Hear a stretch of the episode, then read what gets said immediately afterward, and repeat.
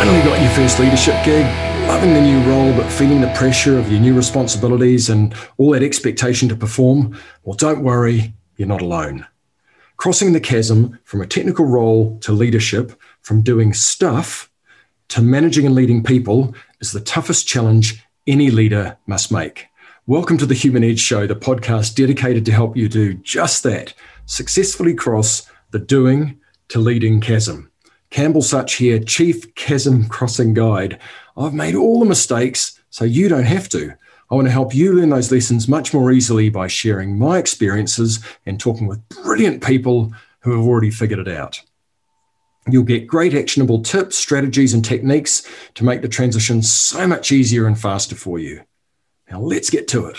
Welcome to another episode of the Human Edge Show. Today, I'm honored to have Misti Landtroop on the show with me. Misti, Great to have you. Thanks for coming on. Thanks, Campbell, for having me. I'm thrilled to be here. Misti is, New, is the New Zealand Managing Director for Palo Alto Networks. She's passionate about protecting all New Zealanders' way of life in the digital age by working to ensure each day is safer and more secure than the one before. Misti is a proud dual citizen of New Zealand and the United States. She spent nearly 20 years in senior leadership roles at both Fortune 100 companies and early stage startup organizations.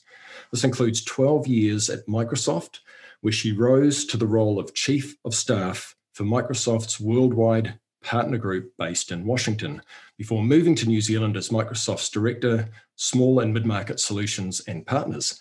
Misti began her career in the field of journalism and communications as a news director and field reporter at a Fox television affiliate. She has a sincere passion and appreciation for the art of storytelling, which has been the driver behind the work she's done helping children with learning differences find their voice. Misti, great to have you on the show. Perhaps you could just start off by telling us something that not too many people would know about you. Yeah, I um I thought about this a little bit and I was going to go into more detail around when I was a television reporter. And I um which a lot of people actually don't know that, even though it is in my bio. And I was the co host of a morning show called The Breakfast Break. And then as soon as I usually share that, then people are like, oh, wow, that's so cool. And I'm like, yeah, but I think our biggest viewership was the local prison at a, at a, um, I went to Texas A&M University in Texas and there's a little town called Bryan, uh, Bryan College Station is where it was at. And so, um, yeah, there's a a lot of funny stories, a little bit like a sitcom that happened during that time. But um, yeah, a lot of people don't know that that's where I actually started my career. Wow, and uh, and so did what was your what was your did you have a specific focus or any particular interest in the in that in the journalism and and the work that you did on that on that show? Yeah, so I was a I was getting my degree in journalism, a, a double degree in journalism and communications, and I'd worked for the campus um, radio station called Campus Journal. And then it also had just been very involved in the journalism department and used to teach video editing. This is before, this is when we had the manual, I'm going to age myself a bit, all the annual med- um, editing bays. And so um, the Avid stuff kind of came into play and I got to learn all of that, which I thought was really cool at the time. And then I was, um, I was a teaching assistant for my professor. And I loved all the behind the scenes stuff, but I got this role as the on air talent and i use that word very loosely. Um, and it um, it was fun. Uh, and actually the my producer at the time who's still one of my best friends marla who's um, in texas. So it's just one of those times in your life that um, even though it was quite random and a bit bizarre but it taught me a lot during um, a very early age. And just i was actually still at uni and then i finished and and went on to um, keep doing that role and then just decided really quickly that I couldn't stand doing the on air, being in front of the camera. I was much better behind the scenes. So. Yeah, and uh, so would that be true that perhaps Marla, your was it Marla? Was that your producer? Yeah, was one of your early introductions to a leader that you well, obviously you still have a friendship, so perhaps someone that you looked up to and, and perhaps learned a lot from. Yeah, absolutely um, sometimes what not to do. and I say that with a lot of love and care. Um, she wasn't really into managing people, and she kind of let people know that as well, which was quite funny. Um, but she just did, you know, she did what she needed to do for the role. But you definitely always knew where you stood with Marla, and you still do to, to this day, which I love that about her. Yeah. It's, it's interesting, isn't it? Because we, we talk about learning from experience, and some of the best things we learn are the things not to do. And and uh, and early early on, perhaps it was some of those things that you've now brought forward uh, as not to dos in your in your leadership roles as you've gone gone through. So, just casting your mind back to your early days in leadership, Misti, can you just talk us a little bit a, a bit about how you made that transition and, and what the, the scenario was, and and what you found that uh, that helped you make the transition, and perhaps some of the things that you learned that you might um, do differently as a result of of, uh, of your experience. Yeah. So I actually was thinking about this the other day. I was having another conversation with one of my employees on a similar topic.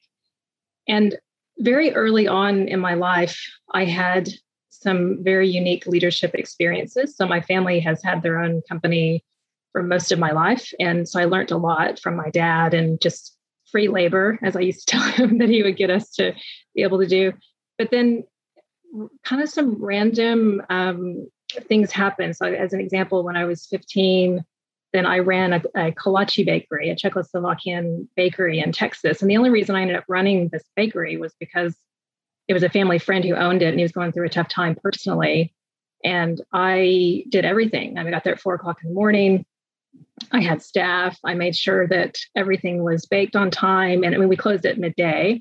And my brother would come as well because my dad, there's no way he would have let me go there by myself at that early hour. Um, and the only reason I bring that up, and there's a couple of other instances as well, is including what I was talking about with um, when I was a teaching assistant at university, that I think that some of those experiences prepared me. Because I mean, if you can imagine, I was 15, 16 years old, running a kolache bakery, and I had people that were in their 20s, 30s, sometimes 40s that were reporting to me. Um, and that was really tough. And to even to be able to have that earn that respect as a teenager, which sounds bizarre. I know looking back, then I definitely tell my daughter now, who will be 15 in a year's time, like don't do that. like don't, you, um, there's no reason to try to grow up that quickly. But I was just very, very motivated and very passionate about that. And I love people and I love being able to help, which was why I also was fine to be able to help this family friend that was going through a rough time. So when I was at Microsoft, then I had an opportunity to take a role as um, a director for sales in the Western region, so the Western 14 states, to run the Microsoft Dynamics business. So at the time, um, so ERP, CRM, and but it was all very new to Microsoft, and so it was very kind of startup and very scrappy. So we had to hustle a lot in the enterprise. So it was kind of taking these products into the enterprise. So I turn up, I think I was 28, 29 years old at the time, and all of the people that worked for me were um, way older. They had 20, had almost as much experience as I had as my age.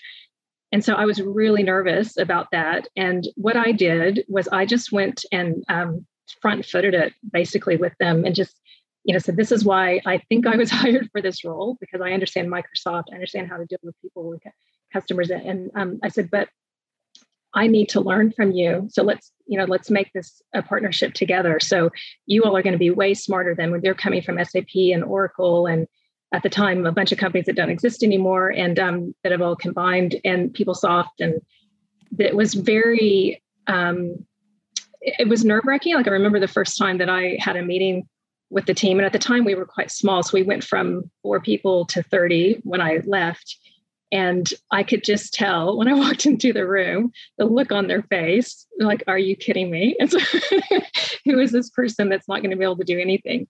And so I think going into it with a lot of um, authenticity.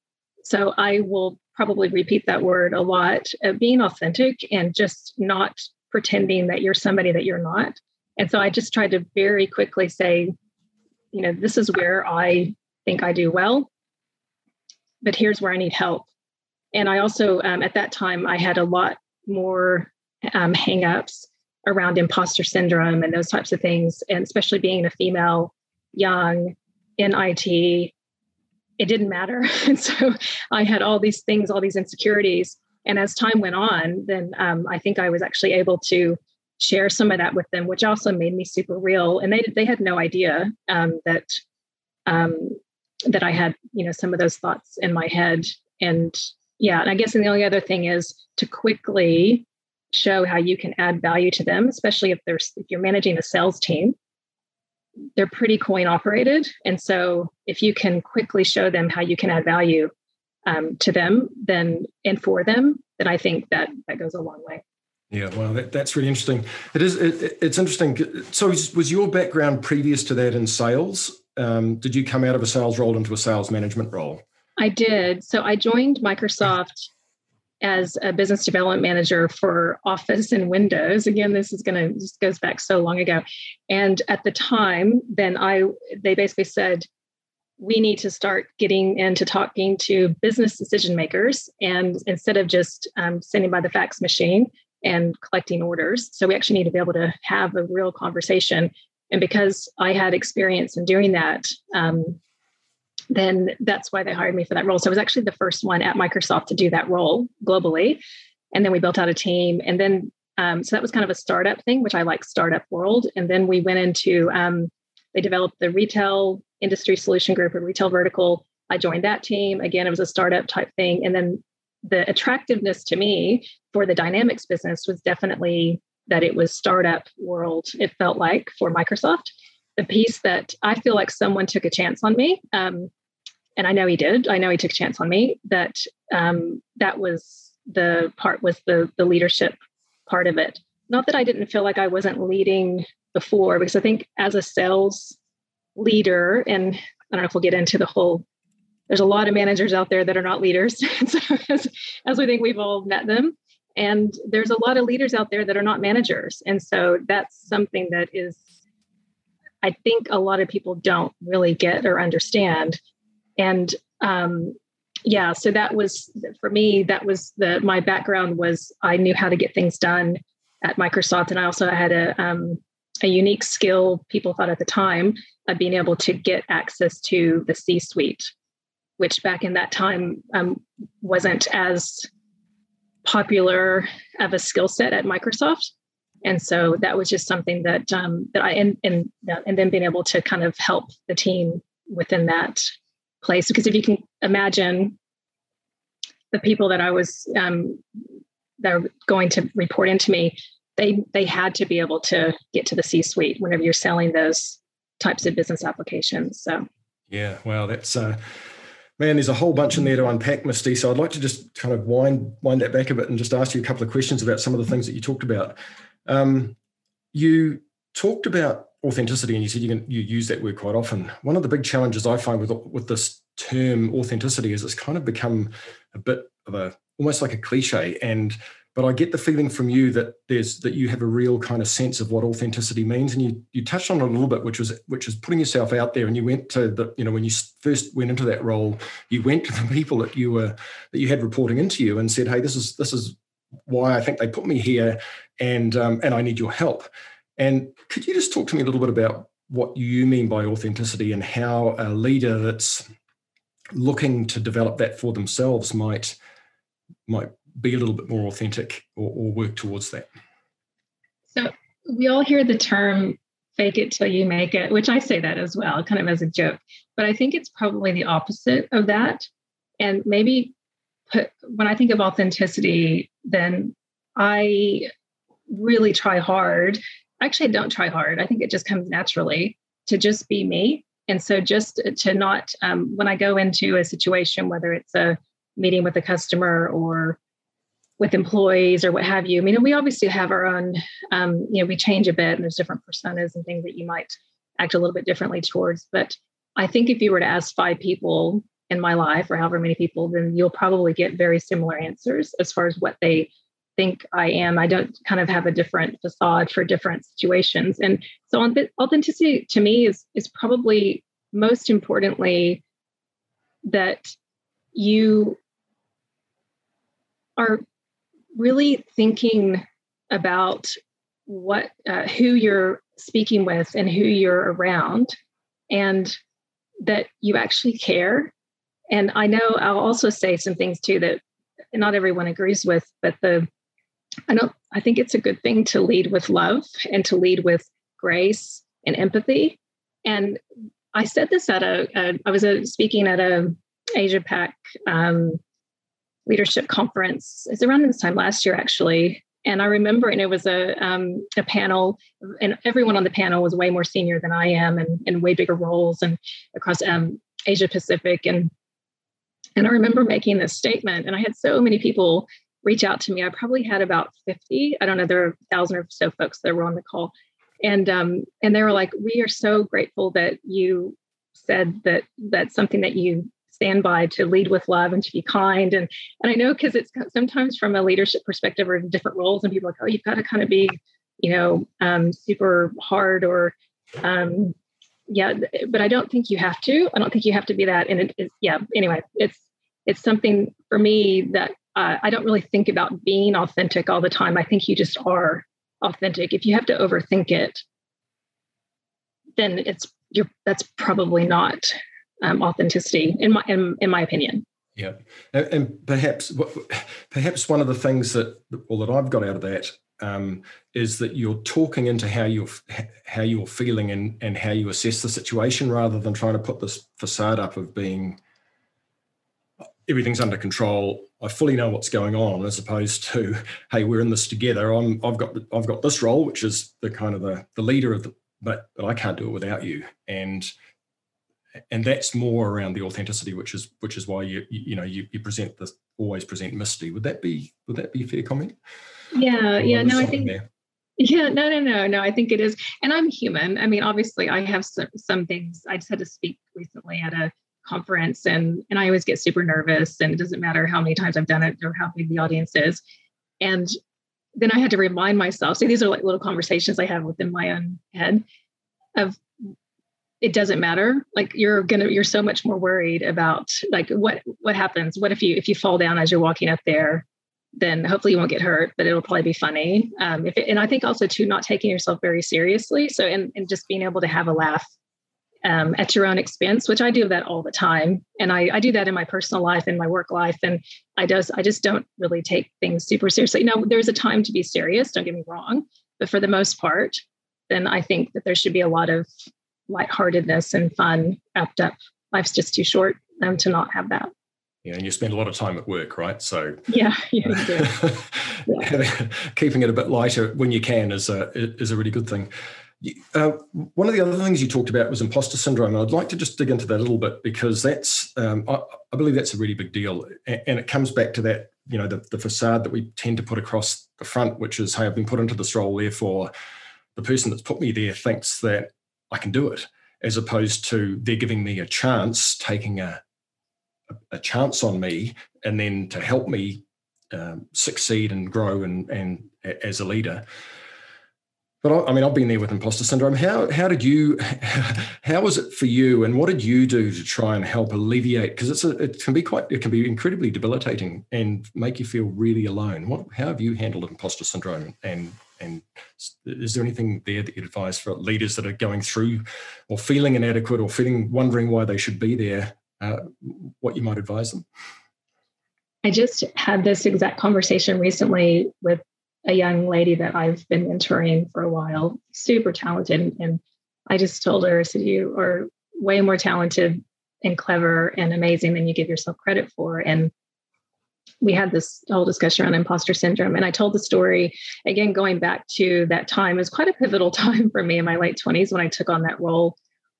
Prior to that role, then I had just won an award at Microsoft. And at the time, when Bill Gates was a lot more involved, and it was the chairman's award. And so I got to have dinner with him and photos and all that kind of stuff.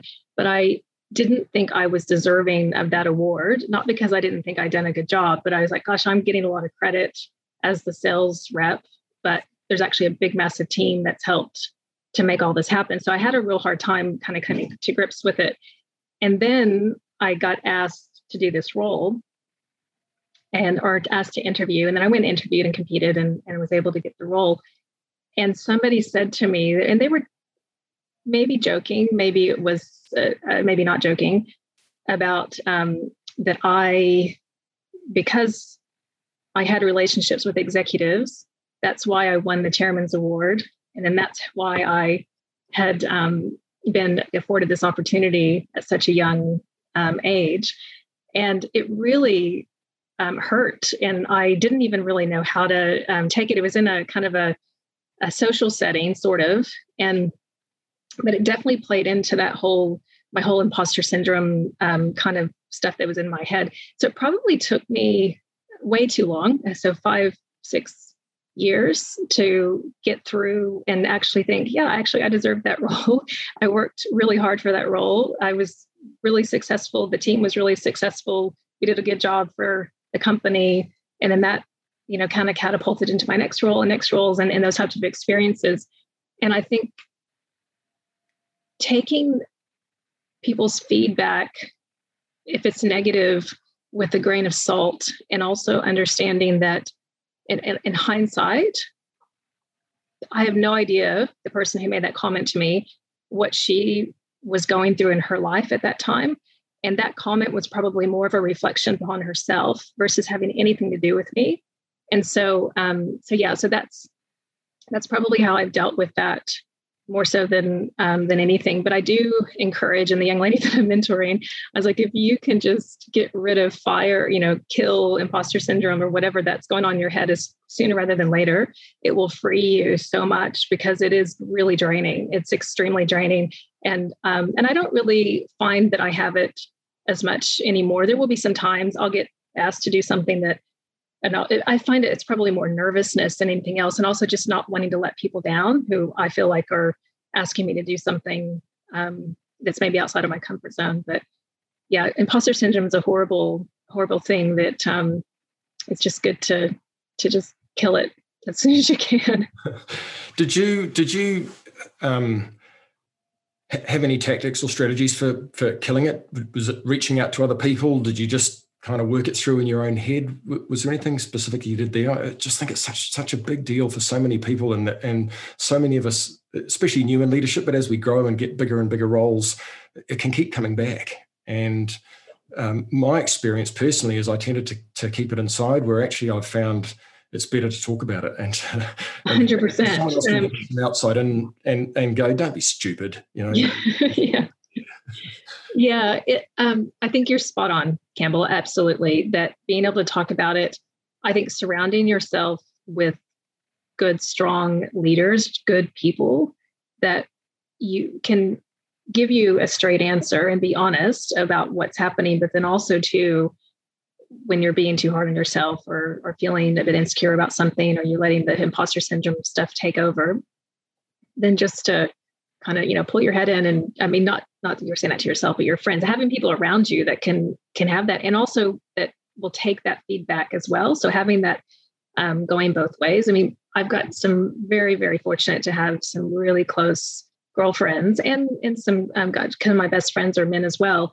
And it and the nine times out of ten like probably the the common thread or theme throughout all those relationships is we are so upfront and blunt sometimes brutally honest with things, but I always take that with knowing that they do that because they care about me and vice versa. So I think having um, good, strong mentors and also just being able to have at least a couple of people in your life, or even just one that you know that you can go to and get a straight answer um, out of that. So, yeah, it took it, it took me way too long. If I had that to do over again, then I would have tried to work my way out of that, whether that's through um, you know getting a coach or a therapist or something, just to to kind of get that out of my brain because it's typically some sort of baggage that you're carrying that's kind of you know brought you to that point anyway. But if you can figure that out, um, then I, yeah, it's just it's very freeing.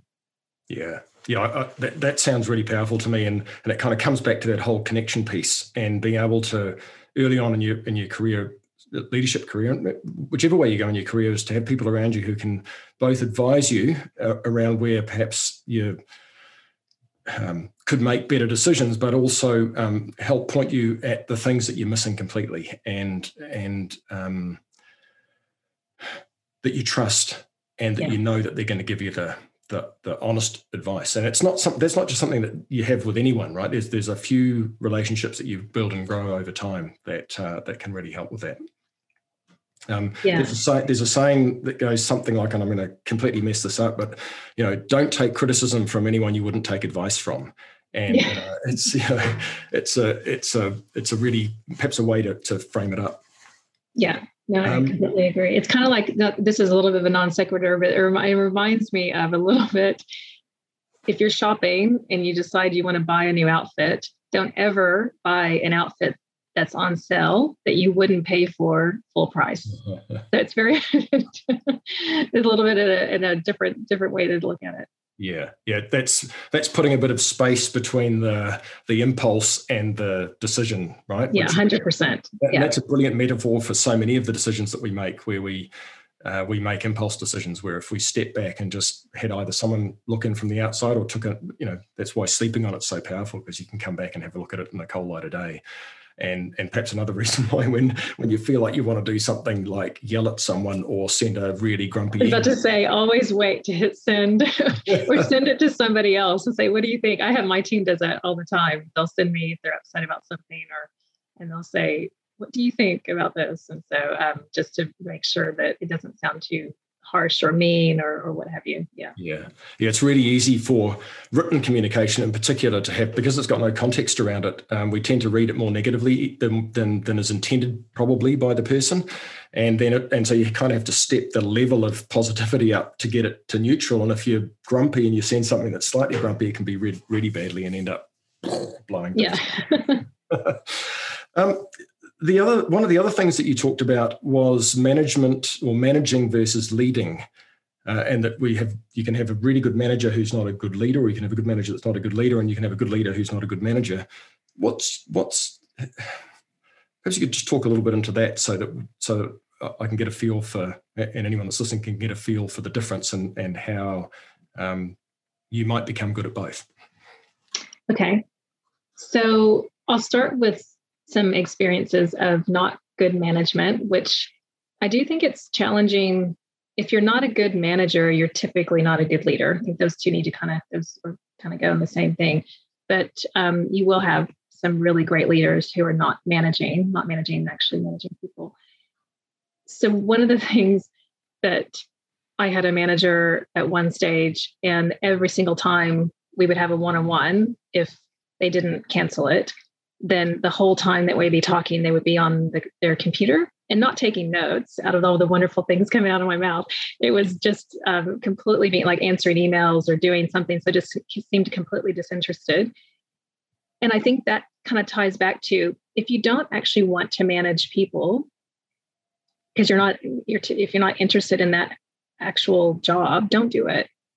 And because you won't get to the leadership piece that you want to get to and you'll and it, it'll be unfulfilling for you as well.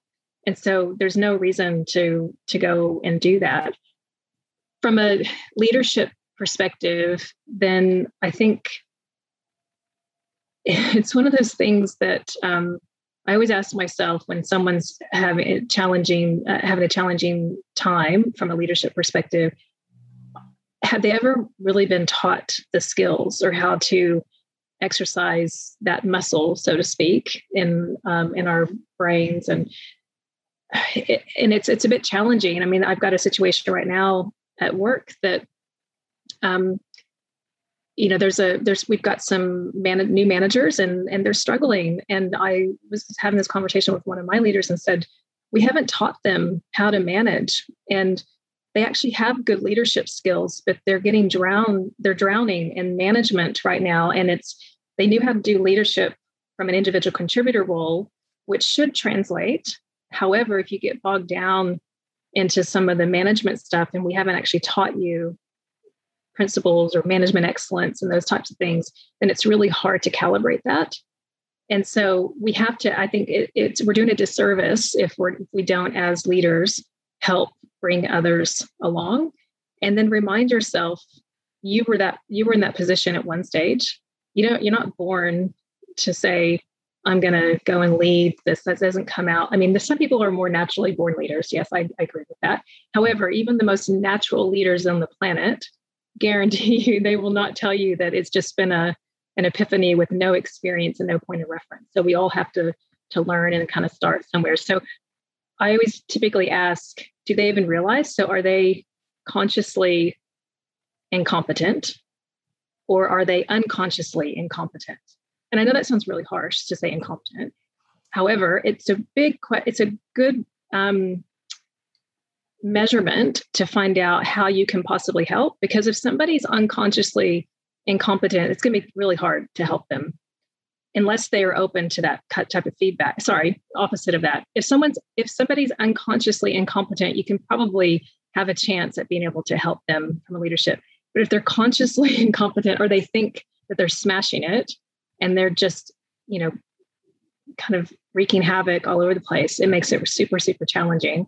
And so I think um, just having that openness and being able to help others. Um, in, in this example that I'm talking about from a work perspective, then none of these people report into me, but I want them. I want us to have good leadership at Palo Alto Networks. I want us to build good, strong people. I mean, the best thing about this company is the culture.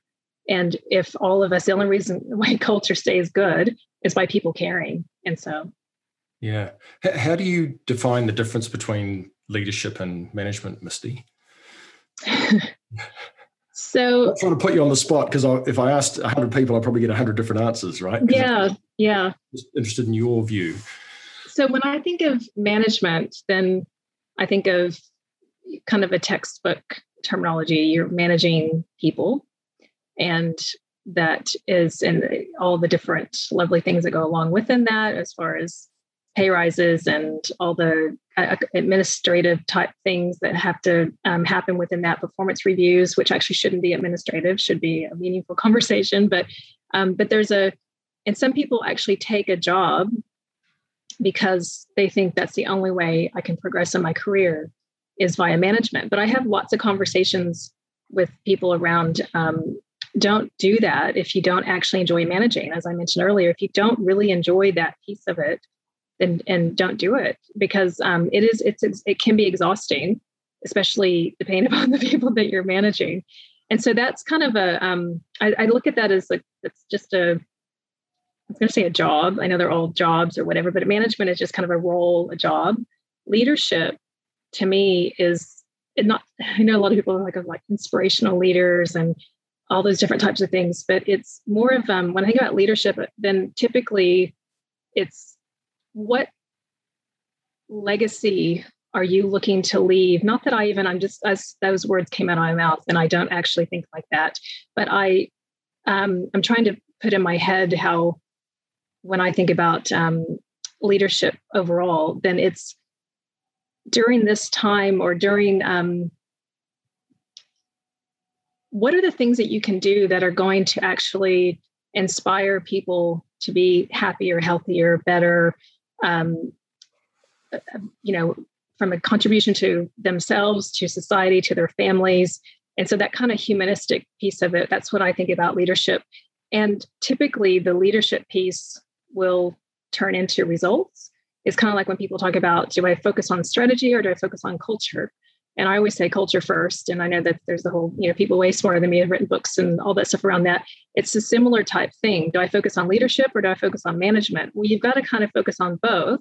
But if you're in a position um, and you, from a, as I mentioned, anyone can be a leader. And, and, that's the thing that I think people don't quite understand that it's actually um, something I, I'm just going back and thinking of past experiences of some of the most amazing leaders that um, I've worked for, and they just had a sincere passion about people and and growing um, people and being able to help. Um, and as but they but also quite hard charging and you know had big bold goals and all those different types of things. So um, yeah, it's a it's a um, it's a conversation I think that should be talked about a lot more, especially with people who are in those types of positions. Yeah. Yeah, so, so from your perspective, the the management's more the administrative piece, the kind of the the structural piece, whereas the the leadership's around obviously going forward and setting the vision and taking people on the journey with you, but it's really centered around the humanistic part of the of of your team as opposed yeah to- yeah. No absolutely. Like as an example uh, most us multinationals are quite matrixed in countries and we're the same at Palo Alto Networks the same at microsoft and so I don't, as the leader for New Zealand, then I don't have every single person that reports directly into me. But if you ask anybody, um, although I always tell them that I work for them probably more than they work for me, but the um, I definitely everyone treats me as if I'm the leader of the um, of the organization.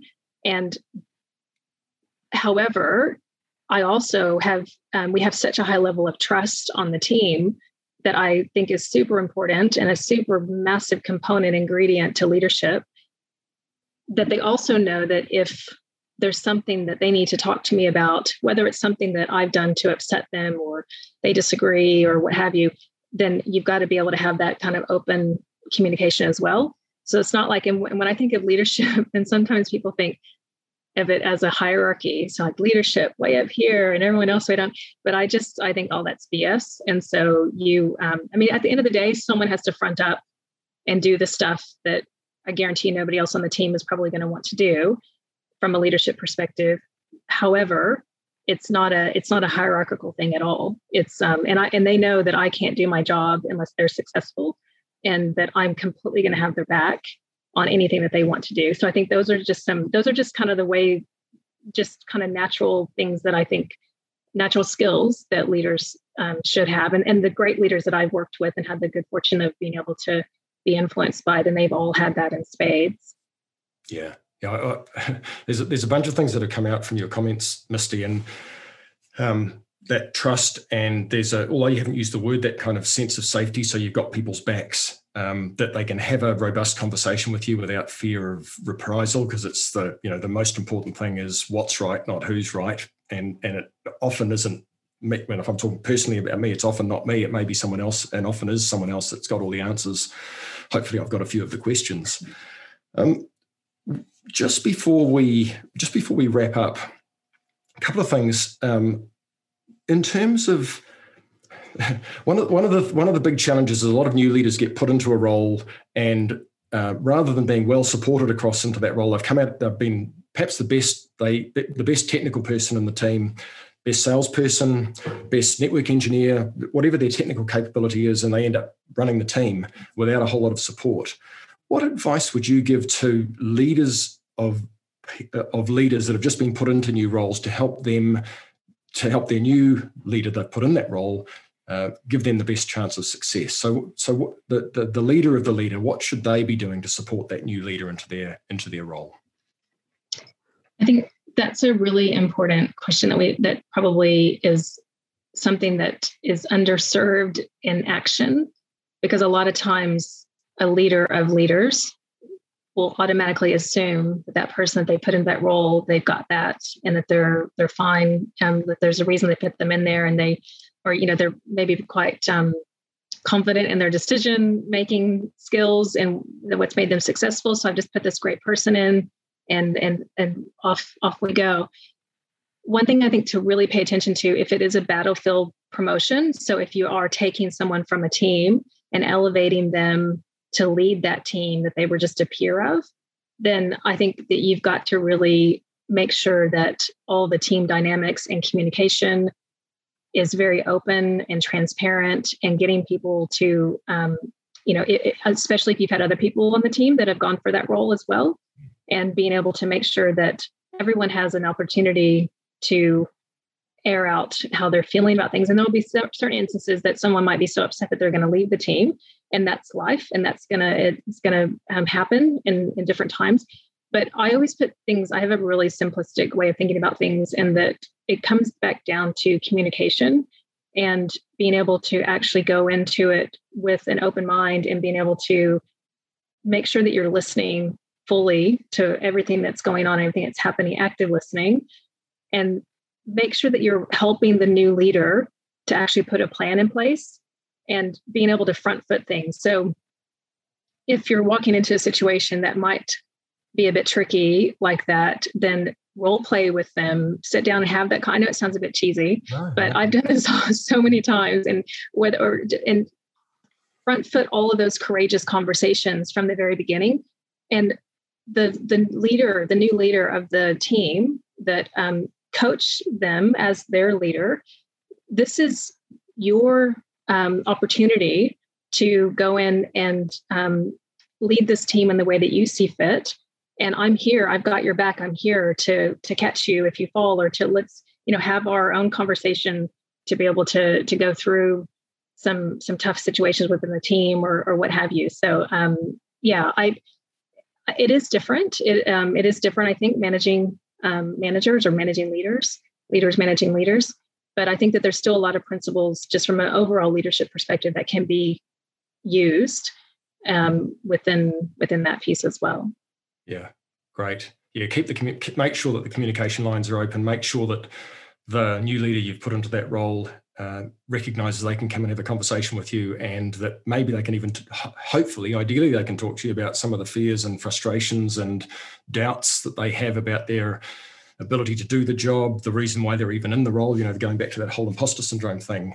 Sounds like that's the kind of thing that you really want to set up with a with, between a, a leader's leader and the new leader so that they've got a um, an environment that they've got a chance to to grow and learn quickly and rather than having to flounder around and and work it out for themselves. Yeah and, and bring in outside consultants if you need to. Um, when i came here originally with microsoft then i brought in a an outside um, group. I mean it was quite a uh, it was different culturally. I'm moving from the states who's this american lady that's come in and why did we not hire someone within the country? And anyway it and so i, I just kind of tackled it um, head on to say um, you know this is um, let's what what team what do we want to be about as a team? So helping someone who's got a new team to be able to do that. And again just kind of underemphasize make sure that they know that you've got their back and that you're there to help them and that you're all you know we're all on one team together. So and also too don't take things so seriously. I always have a saying is like we're not curing cancer we're not doing open heart surgery. At the end of the day let's get on with this because it's um is, is, it really that important? Are we really getting hung up on things that are not that important? So. Oh that Misti that's fantastic. Just before we wrap up is there anything that i haven't asked you that i should have?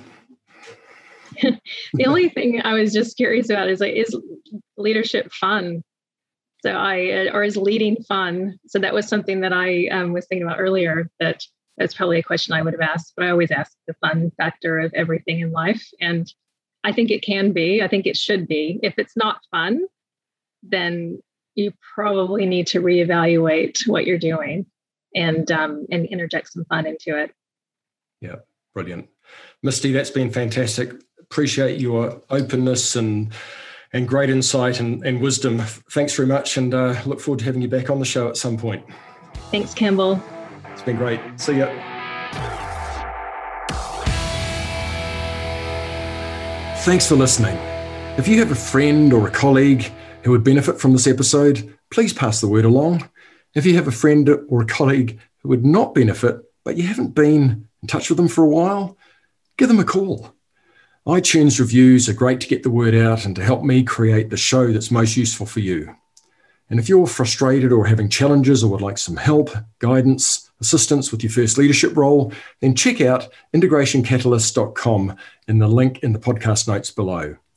Or pass this on to your boss to nudge them to get you the help you really need to cross the doing to managing chasm and get you powered up on your leadership and management journey. Oh, and if you want to make sure you don't miss an episode, hit subscribe. Until next time.